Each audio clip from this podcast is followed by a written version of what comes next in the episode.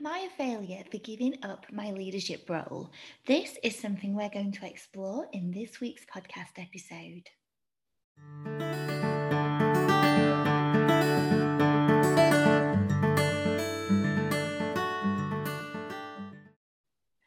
Hi, my name's Kimberly, and I'm founder of Casey Consultancy, which is an international hub for supporting early years teaching, training, and inspiration. And with all the work I do, I'm all about empowering early educators to be the very best version of themselves by creating that perfect blend of professional knowledge and development alongside valuing your well being and self care. Hello, happy Thursday to you all. I hope you're all doing okay. It's been a really beautiful few days here in the UK. We've had beautiful sunshine and it's been good to finally spend more time outdoors in the garden without getting way too cold. So, I'm coming to you this week to have a little chat with you about leadership. And I'm going to talk about something that quite a few people have said to me um, in the last week or so, and maybe it's relevant to you as well. No matter what position you're doing in school or in setting, I think there is some relevance here for everyone. So, something I've heard lots is Am I a failure for giving up my leadership role? And I think that this is something that I thought a few years ago now. Um, so I thought we really do need to give this some attention, really. So let me begin by saying, first of all, that actually giving up a job that's stressful, it's making you poorly and making you feel as though you couldn't cope with decision making anymore is actually a strength. It's a strength that you have had that power, that confidence to actually say, look, enough is enough. And I'm actually going to make a decision here that's going to change things, that's going to improve my life, because I know that's tough to make. So many people will stay in a job that they hate for years and years, and they'll complain about it every single day, and it will be a battle. Getting through that day at work will be a battle for them but they won't do anything about it. They won't have that confidence to say, actually, I'm not having this anymore. I'm making a decision and I'm changing the way things are. So if you have just made this decision, then this is a decision really showing your strength. Now, being a leader or a manager, whether you're an early years leader, maybe you're a room manager, maybe you're the manager of a nursery, maybe you're a head teacher, even, it might mean that you have a bigger salary than before. But alongside that, it comes more responsibility.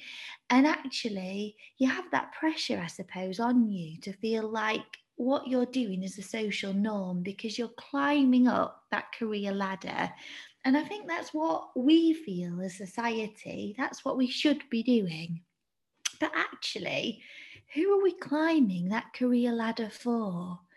What good is a higher salary if you never have the time to invest in making your own new memories?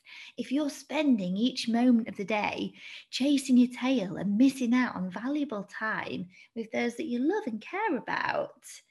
Or maybe the job that you're doing as a leader makes you feel so poorly or so exhausted that your health suffers so badly as a result of it. And this can then have long term consequences on living well. So, the real secret here to more joy and happiness in life is actually having freedom. Freedom with your time, with your day, and who you spend your time with. And when you have this, this is that true gold dust in life. So it might look like you're earning less, but actually you're living better. And by doing a different role where you have the freedom, I don't know, to take a small group maybe into the outside area and look for frogs spawn in your pond or spend a morning at the beach searching in rock pools, or doing an outdoor yoga story with your three and four year olds on the grass in the summer, or supporting a child one to one that might have a special educational need and disability and they really benefit from your help. All of this it's having an incredible impact on others, but it's also not draining you and taking all the best bits that other jobs might have done.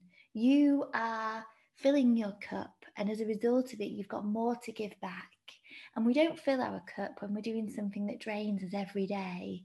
So it can be a tough decision to make, but discover really what lights you up and try and fill your days with more of this. And then don't feel guilty for giving up the parts of your day that do drain you. Life is short and precious, and you're not going to look back in 20 to 30 years' time and think, I wish I'd stayed in that job that made me feel so miserable all of the time. Instead, you'll look back and you'll be proud of the strength that you showed at that difficult time because it's transformed your life. Earn less, but live more. That's what I want for you. So, this podcast is very short and it's very sweet, but I hope that you can take that away with you. That actually forget about chasing that career ladder and just focus on you and what's right for you, something that's going to bring you joy.